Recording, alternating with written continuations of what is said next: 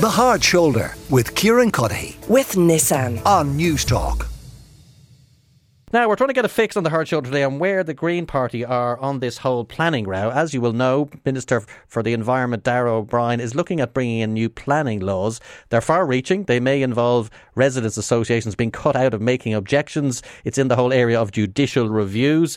But the Green Party seems that the Cabinet have approved these new rules, but maybe not all members. We're not quite exactly sure. So to help us find out is Craig Hughes. He's the political correspondent with the Irish Daily Mail. Craig, thank you for joining us on the Hard Shoulder.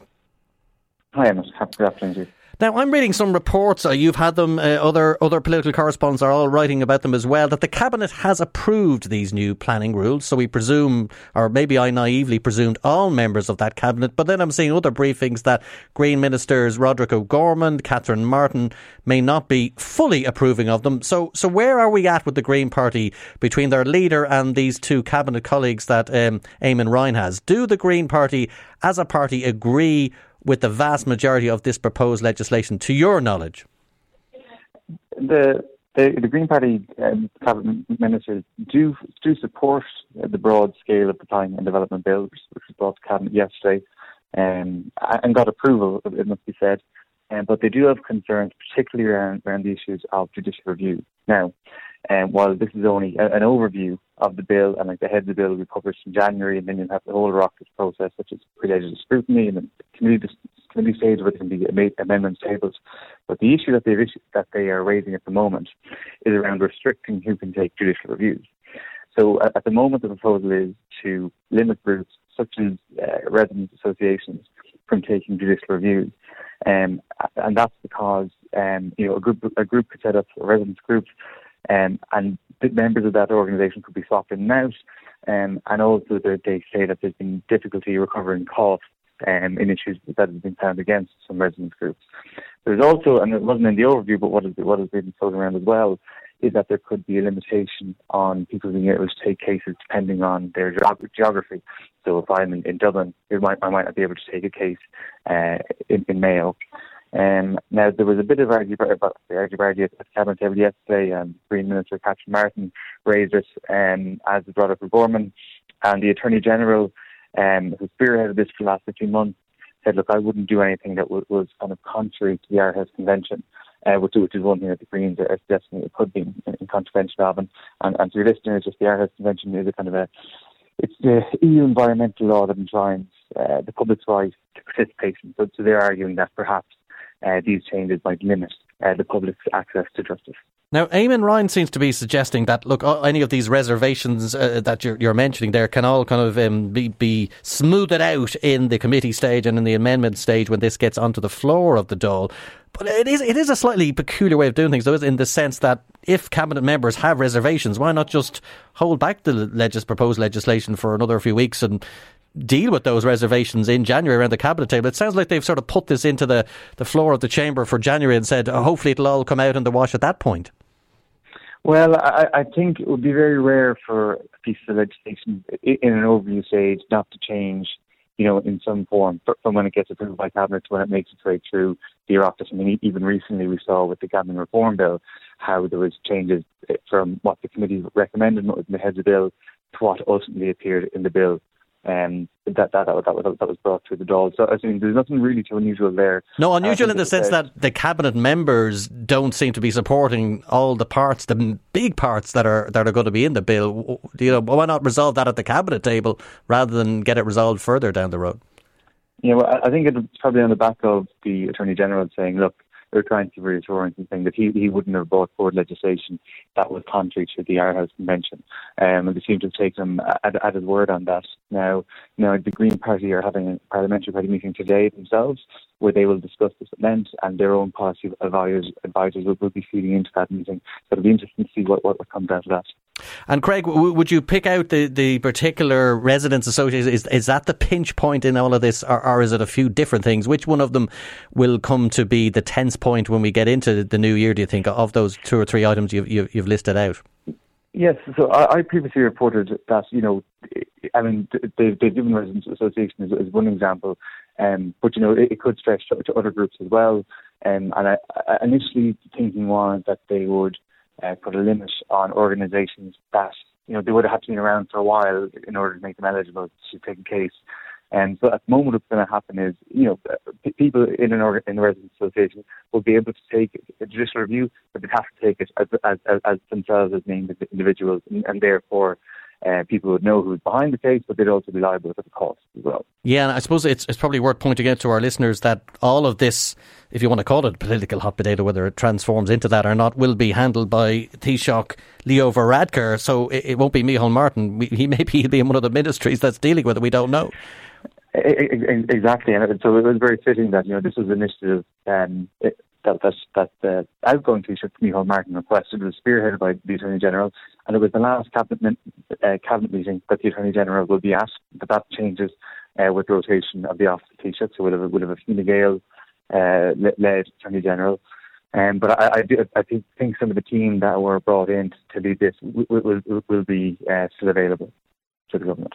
Let, us just broaden the conversation a little bit into planning generally. It, it seems to be accepted that there there are serious shortcomings in our planning system. Everyone seems to be agreed that they don't agree on what the shortcomings are. It's not fit for purpose. You hear this uh, chorus line uh, quite a lot. So let's see if that's actually the position. Robin Mandal, who is the chair of the Dublin Democratic Planning Alliance, and he's also a former president of the Royal Institute of Architects, is with me as well. Robin, you're welcome to the hard shoulder. I mean, we hear this trotted out a lot that we have a defective or a, a malfunctioning planning system.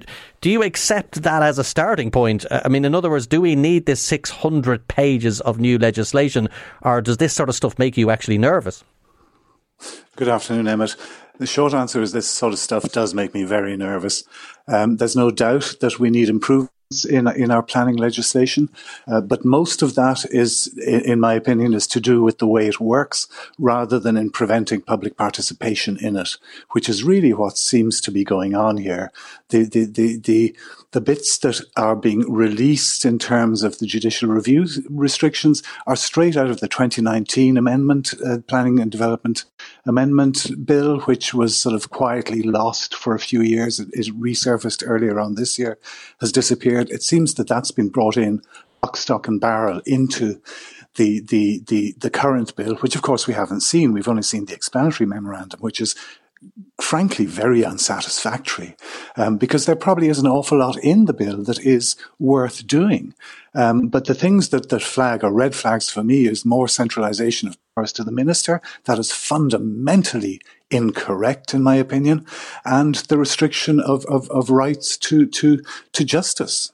Well, That's let, let, the long me, and the short of it. Let, let me put the, the other, the contrary side to you. The Taoiseach has some, made some comments in Brussels today where he's going to an EU meeting and he says he, he's warning that if new infrastructure is to be enabled to allow Ireland reach its carbon reduction targets, if we're going to hit these targets on time, a faster planning process is necessary. And that is the chief reason we need this new legislation. Do, do you accept that contention? I, I 100% accept that without any question. The issue is that this is not what they are doing. What they are doing is preventing people, for, for, they, they are reducing the right to judicial review, which is the only way that the citizen has of, of holding power to account. The issue of, of infrastructure is a completely different thing. Infrastructure, eh, you know, let's be very clear in this. And Bord Pleanála has been very, very good over over the last few years in terms of dealing with infrastructure projects. You have to have big picture infrastructure projects that are dealt with in a way that is as efficient as possible. But I'll give you an example. The industry keeps saying, well, Metro North is going to be delayed for years and years. Metro North was granted planning permission in 2008. It simply wasn't built. Mm. The planning was expired. The, the, the, the concept that all of these things are held up by cranks in, in, in, somewhere who are protecting something or just simply cranks is simply untrue. And that has to be said again and again. What holds these things up is finance. What holds all of this up is to do with viability, to do with commitment, and all that sort of stuff. I agree with the, the, the Taoiseach 100%. We have to have a, a, an efficient, speedy planning system for infrastructure Full stop. I agree with it. But this is not the way to do it. Well, one, one issue is, of course, um, offshore wind, for example. We have been wholly unsuccessful in doing that. We only have one wind farm, Arklow Bank, that has actually become a reality. Now, again, I don't know whether that's a money issue, as you point out, or a planning issue, but we've been lamentably poor at getting renewables built in this country, certainly offshore. Isn't that correct? That, that, that is correct. And it, it is a fact that two of the big players have, have left the market, citing, among other things, the planning system. But it, it is very important to say it is among other things. It is not simply the planning system. I mean, 600 pages, as you say yourself, there could be all sorts of political and legal landmines buried in there. You heard Craig Hughes, the other guest I have on, talking about the Aarhus Convention and essentially the Attorney General saying, look, as long as it's in compliance with that, which they believe it is, we don't need to be too worried about that. Does that in any way take down your, your feeling of red flags when you hear that? it, it, the, the, I, I, I, would hesitate very, very, very much to disagree with the Attorney General in legal matters, but it seems pretty, it seems pretty clear to me that this is an attack on the Aarhus Convention. And I have to say, probably brought on through lobbying of the industry, which continues to blame everything other than itself for the delivery of mainly housing. Um, so no, I, I, think I think without a shadow of a doubt, it will be in contravention with the Aarhus Convention. If it ends up in the, the Court of Justice of the EU, I have no doubt that it will be found to be in contravention. Wow, Craig, and um, what do you think? I mean, we've got the, the Attorney General and we've got Robert here, so you could take your pick. But it sounds like well, from what you're hearing, people were reasonably sanguine that it would pass that test. But Robin's saying, well, I don't know. Well, so, so, so I guess the best way to look at it would be that uh, the, the, government would say that they can people everyone will still be able to take a judicial review, just not through a, the structure of an organisation. Now there is also a fund being established uh, to assist people um, in in act, taking in, in, getting access to justice. However, you, will be restricted from, this fund if if the case is deemed to be uh, frivolous or vexatious. So uh, that could be a potential way they get they get around um, the accusation of, of restricting access to justice.